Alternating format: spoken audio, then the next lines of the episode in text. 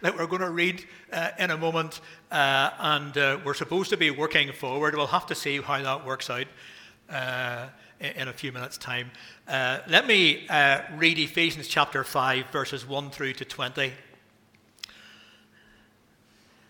this passage follows on, obviously, from chapter 4. David Bryce has been taking us through chapter 4, where Paul begins to apply the theology that he's been talking about in chapters 1 to 3. Chapters 1 to 3 is uh, how you got to be who you are, why you are who you are in the Lord Jesus Christ. Chapters 4, 5, and 6 are now, this is what it looks like on the street. That's what the, the second three cha- chapters are, the, uh, are about. And we're continuing that theme. The passage in chapter 5 from verses 1 to 20 divides very nicely into three parts, out of which you could probably preach about 20 sermons. Uh, so you could. Uh, so I'm starting in a minute or two on the very last passage, and we'll see where we go from there. But let's read them all for the context.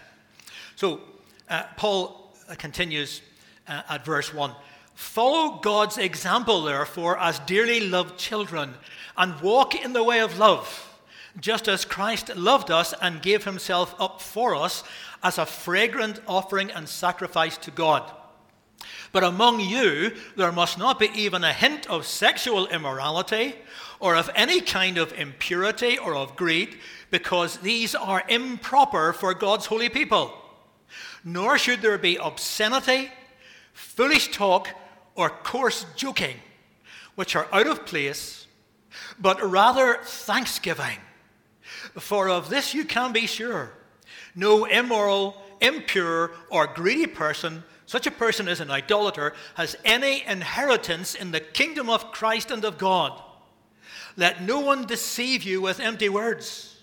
For because of such things, God's wrath comes on those who are disobedient. Therefore, do not be partners with them. For you were once darkness, but now you are light in the Lord. Live as children of light, for the fruit of the light consists in all goodness, righteousness, and truth. And find out what pleases the Lord. Have nothing to do with the fruitless deeds of darkness, but rather expose them. It is shameful even to mention what the disobedient do in secret. But everything exposed by the light becomes visible, and everything that is illuminated becomes a light. This is why it is said, Wake up, sleeper, rise from the dead, and Christ will shine on you. Be very careful then how you live, not as unwise, but as wise making the most of every opportunity because the days are evil. Therefore, do not be foolish, but understand what the Lord's will is. Do not get drunk on wine, which leads to debauchery. Instead, be filled with the Spirit, speaking to one another with psalms and hymns and songs from the Spirit. Sing and make music from your heart to the Lord, always giving thanks to God the Father for everything in the name of our Lord Jesus Christ. Amen. Here is a question which won't help you any. What is a paradox? Well, I, am not going to ask you to put your hand up and give me the answer because I'm not a school teacher. Uh, and no, nor is this going to be a lesson in English grammar. But you need to ask yourself what is a paradox? The answer is from a dictionary it is a situation or statement which seems impossible, or at least very difficult, because it contains two opposite facts or characteristics. If you go into a dictionary, you go to, if you Google it, they'll give you some examples of a paradox, or what appear to be a paradox. The beginning of the end. How can it be the end and the beginning at the same time? Less is more. How can less be more? Fighting fire with fire. How can you fight fire with fire? You could talk about the warm fellowship in Ravenhill, even though you're all freezing. That's a paradox.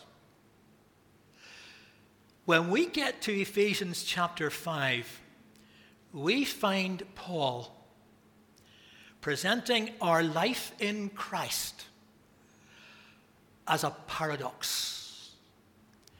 There are two seemingly impossible situations. They're contained within verses 15 to 20 in our passage. Uh, I've put a title, uh, yes, it's on the, on the screen War and Peace. This has nothing to do with remembrance. It just so happened that this fits in with this morning. That's a street in Ephesus. That's the condition of Ephesus now in the 21st uh, century. War and peace. That's the street that people like Paul and the early Christians would have been walking down representing the Lord Jesus Christ. War and peace. He uses it in these verses from 15 to 20 to tell us something about what it's like to be a believer, what it's like to be someone who follows Jesus. I, don't, they use the word follow in verse 1, follow God's example. I don't think it's strong enough. Other versions use the word imitates. It's a better word, I think, imitates. So Paul is saying this is what it is like to imitate the God who has saved you by his grace through the blood of the Lord Jesus Christ. And that's why I was saying I'm starting at the end of the passage. Currently, we may never get to the beginning of the passage. But here's what I want to say to you. There are three things I was going to share with you. The first is this that when Paul is writing here, he is saying to us, there is something to reveal. That's the very first point, the first heading. There is something to reveal. This is a letter about why and how sinful people have become the church, because it's a letter about the church. All this is written to the church. This is not written to unbelievers. This is written to those who, who, who know the Lord Jesus, Jesus Christ. And it's a letter which is saying what you guys need to look like when you're out there on the street in Ephesus.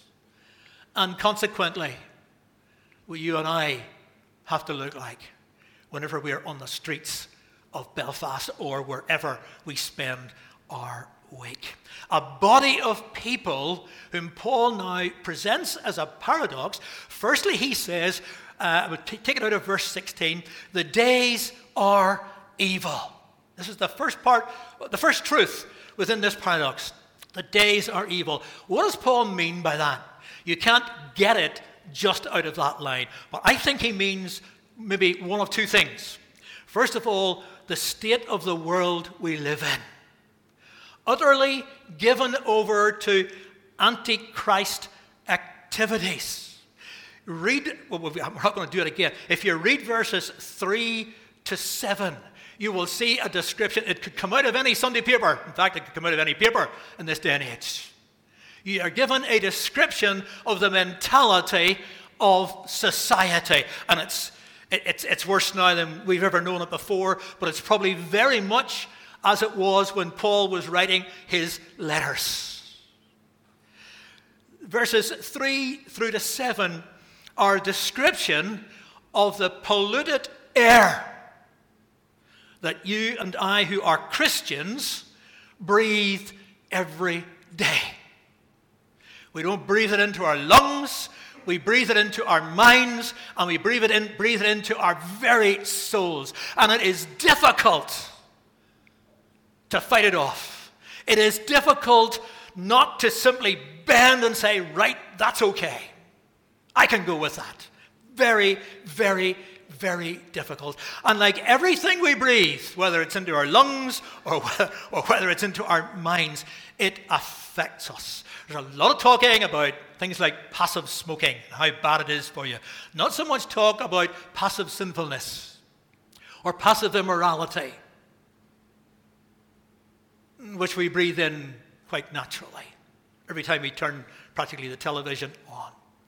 So that is why Paul is saying to these believers who are saved by grace through faith, chapter 2, quite a while ago. That is why Paul is saying to these believers, now, following all of this, you need to be very careful how you live. And the thing that Paul says you and I are to reveal, that's why the first heading is something to reveal, is the wisdom. He says there, not as unwise, but as wise. Now, what is he talking about? Is he talking about some ability you and I have? And there are people who are wiser than others, and they seem to have that ability. Is that what, what, what Paul is talking about? I don't think it is. I don't think it is. He can only be, in this context, talking about the wisdom of God. The wisdom of God. You are people who, down in uh, verse 10, he says, You're going to find out what pleases the Lord. And when you have found out what pleases the Lord, and you will only do that if you're reading His Word, then you are acquiring the wisdom of God. And you can apply that to your life and to other lives, uh, to your context, and apply it to the news that you hear. Uh, on, on the television. So it's the state of the world that we live in. But the other aspect of it is it's actually it's tied in with the same thing, but it's the bit you can't see. The spiritual warfare in which believers are engaged. The spiritual warfare we will get to the serious definition of warfare when you get into chapter 6. I, am not sure when that's going to be. When you get to the armor of God, Paul pulls back the curtains on the spiritual uh, uh, hinterland, as it were, behind us that we can't actually see. He pulls the curtains back and he will tell the Ephesian believers, he tells us, you're not struggling against flesh and blood. Struggling against something far more influential and powerful than a mere human being. The weapons in this war are not rockets that are flying back and forward between Israel and Gaza. They are the fiery darts, the wicked arrows of the evil one. Hence, the days are evil, he says in those verses. I think that Paul has it, has it in mind even as he, he's moving towards, he didn't have a chapter 6, there were no chapters in the original, but he was moving towards his conclusion in chapter 6. He's already thinking about the struggle, the spiritual struggle. He has it in mind right here, and he's going to move on in Ephesians 5 to some of the main areas of conflict in which the spiritual war rages, we tend to think that it's at a very high level. It'll be all to do with homosexuality and abortion and all the rest of it. And it is there, absolutely. But he doesn't move on to things like that. In the next passage, he will move on to the marriage relationship. He will move on to the biblical uh, principle of family. He will move on to the workplace because this is where the struggle will go on. And if the evil one can destroy relationships, if he can destroy family, then he will negate God's creation. He will negate Christian living. He will spoil the Christian family and the Christian principle of family, the Christian theology of family. And it's falling apart, brethren, all around us. All around us. And yet, the powers that be in our nation, they just seem to accept this as the way things are. It's in the thick of this warfare the environment that we breathe in, the spiritual struggle that we're involved in. It's in the thick of this warfare that the church has something to reveal. It is the wisdom of God. Where do we see the wisdom of God, folks? We see it in the gospel. We see it in the gospel. But of course, that's going to be tough, isn't it? Because the society that you and I live in doesn't see it that way. It sees it as a, as a nonsense. It has left all that religious stuff behind and moved on. I mean, the, the, honest truth is that there will be services of remembrance, and please don't be offended, all over the nation today, and the Bible will be read, and that is good, and prayers will be said, and that is good. But actually, many of the people who attend or look in and hear is just a nice tradition. And that there is sin to be forgiven. Uh, God, who is a judge to be faced. A Savior who has died on the cross. Doesn't mean a thing. They've left all that stuff behind. Because, says Paul, when he was writing to the uh, uh, Corinthians, uh, the people of the world are perishing. Perishing. They see the message of the cross as foolishness. But that foolishness, Paul says, that's the wisdom of God. That is the wisdom of God. So you and I, when we're walking down the streets, walking down the Ravenhill Road, whatever road you walk down in the course of a week, the wisdom that you are to personify is not being a great person and I've got the answer to everything. It is the sharing of the gospel and applying the gospel to daily life. I'm not saying it's easy. I'm just saying that's what Paul is talking about here uh, in, this, in this passage. They are to be careful how they live, always remembering, still writing to the Corinthians in, in 1 Corinthians chapter 1, that God was pleased through the foolishness of what was preached to save those who would believe. Do you know that this morning? If you are saved, I hope you are, that you were saved through the foolishness what appears to the world as sheer stupidity. It's that thing that you and I get so easily embarrassed about. It's all right when we do it in here, you know, got a captive audience, but, but do you do it elsewhere? The foolishness of preaching to save those who would believe. That's the wisdom of God. And I have no doubt in my mind whatsoever that that's what the Apostle Paul is talking about, because that's what he always talked about. That's what he always talked about. Now, here's the paradox. We're never going to get to those first two points. The paradox is this that that was the war picture. You see, it's in verses 15 through to say 18, 18a. That's the war picture. That's one of the truths which has been revealed here. You move on to 18b and through to verse 20, and then comes the peace picture. The opposite of the spiritual warfare is that the people of God are at peace. Now, I have to say, it's not always obvious. It's not always obvious. But what they are is, they are at peace with God. At peace with God. There is now, therefore, no condemnation upon those who are in Christ Jesus. Isn't that amazing? That's not even in my notes. It just came to me there a minute ago. You're sitting here this morning, terrified as a Christian of meeting God in case you have done something wrong, which He didn't like. You will have done things He didn't like. Doesn't, it's not that it doesn't matter, but when you get to, to, to the day, the day of the Lord, when you get to the day of the Lord, You'll be at peace with him. You won't have a red face. You won't be embarrassed because your account has been washed clean.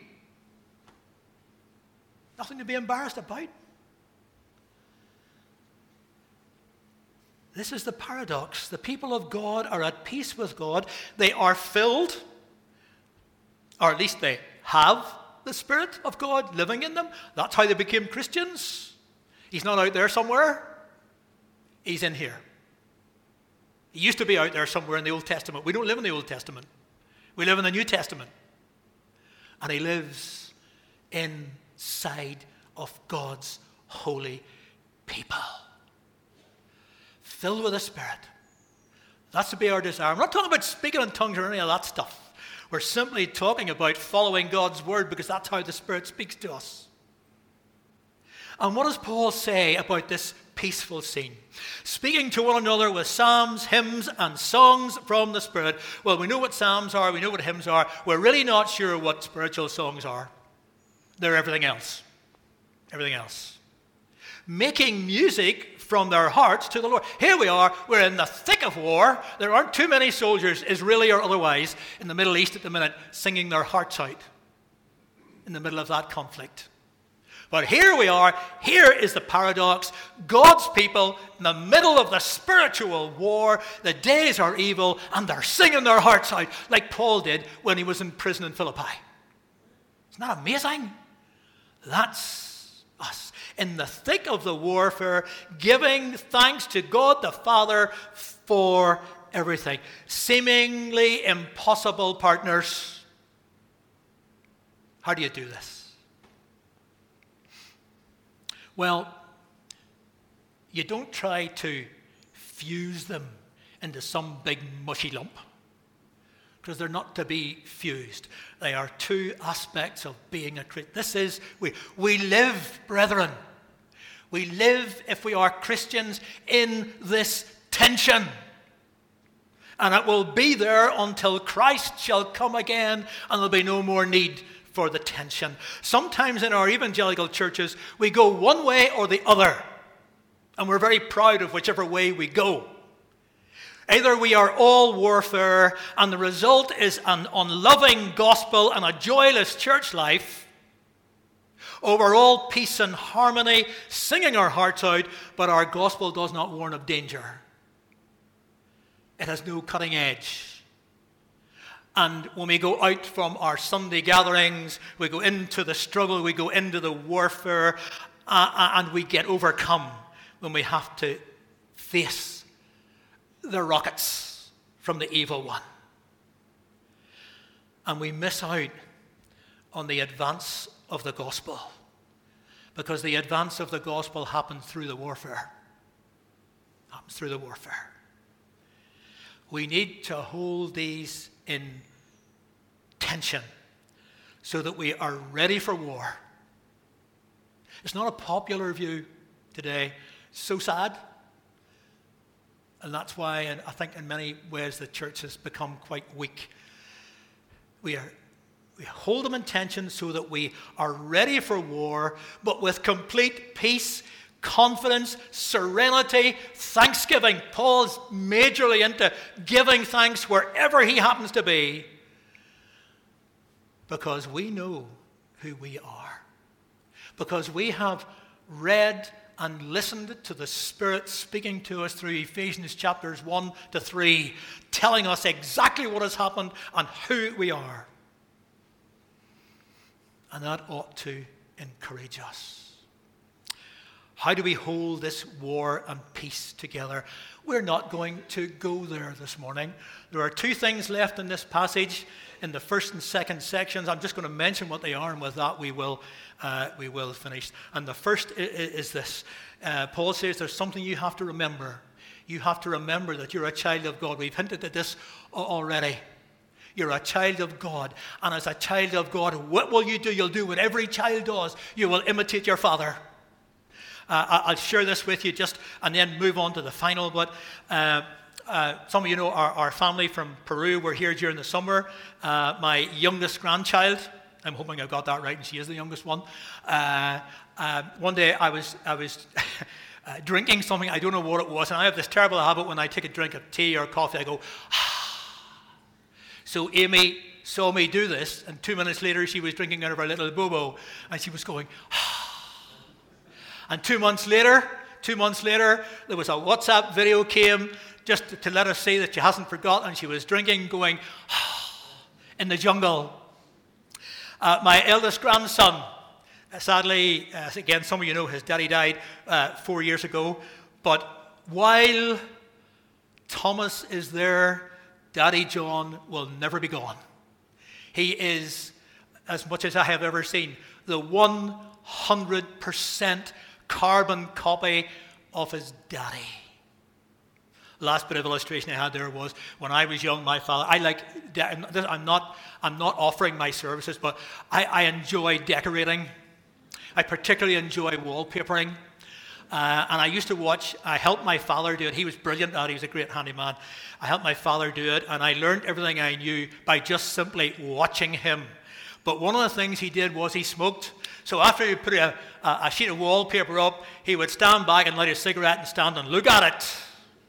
Now, I don't smoke, but if I'm wallpapering, I kind of put a sheet up, maybe two sheets up, and I stand back and have a cup of coffee. Uh, to the extent that when we were younger, at least, uh, whenever Janet's mother was alive, when I was decorating, Janet went to her mother's because she couldn't cope with me standing back and admiring uh, the two sheets that I had just put up. But that, you, you get what I mean? Imitation. and it happens, you know, you don't, you do it deliberately, but you don't have to do it deliberately. It will happen anyway if you're close to the Father. If you're close to Jesus, you will imitate. You, will not be able to help it, it'll just happen. And, and uh, Paul says that you're to imitate the Father. And how, how, how do you do that? It's the Father's love's the key thing. That's, that's how you're going to hold those two things in tension. And that's how you're going to reveal God's wisdom to the world. Love. It's not slobby love. I don't know what the current romantic books are. It used to be Mills and Boon. I used to mention it all the time, but I'm sure that's gone a uh, long time ago. It's not Mills and Boon kind of love. The definition is there it's sacrificial love. It's actually dying for your friends. That's the kind of love which will show the wisdom, reveal the wisdom of God. Lastly, uh, is about the light. For you were once darkness, but now you are light in the world. Let me just say this about the light. Uh, this is uh, uh, something to, uh, I don't know what my title was, I've lost it. Turn on the next slide there and I'll see it up on the wall. Uh, it's, a, it's, about the last passage from verse 8 to, to 14. This is something to become. That's it. Take, take that title away with you because you are light. If you're a Christian, if you're a believer, you're light. You, you don't reflect the light. That's the wrong illustration. You're not the moon, and Jesus is the sun. That's the wrong illustration because the Spirit of God has come to live in your life. What you read there is, For once you were darkness, and you were utter darkness. Darkness that nothing human could ever cure. Only when God stepped in by His grace and through faith were, were you saved with the blood of Jesus Christ. And what happened? The Holy Spirit came into your life, and you are light in the world. You're not reflecting light in the world, you are light. You are a power source. The light emanates from you because the Spirit of God lives in your life if you're a Christian. And there's a tension in there as well because you and I kind of smother it a little bit, don't we? And that's why finally we have to say, Paul says, you have to become. You have to become what you are, as it were. You have to become light out in the street, where you work, in the family, in church. And it's very important to be light in church because there are people in church who are out in the darkness all week. They don't need more darkness on Sunday. They need, they need light. They need God's people. I think that's uh, why we have coffee after church, why we have discipleship groups. Uh, that's why we have church family lunches so that we can share the light, share the light, and be God's children together.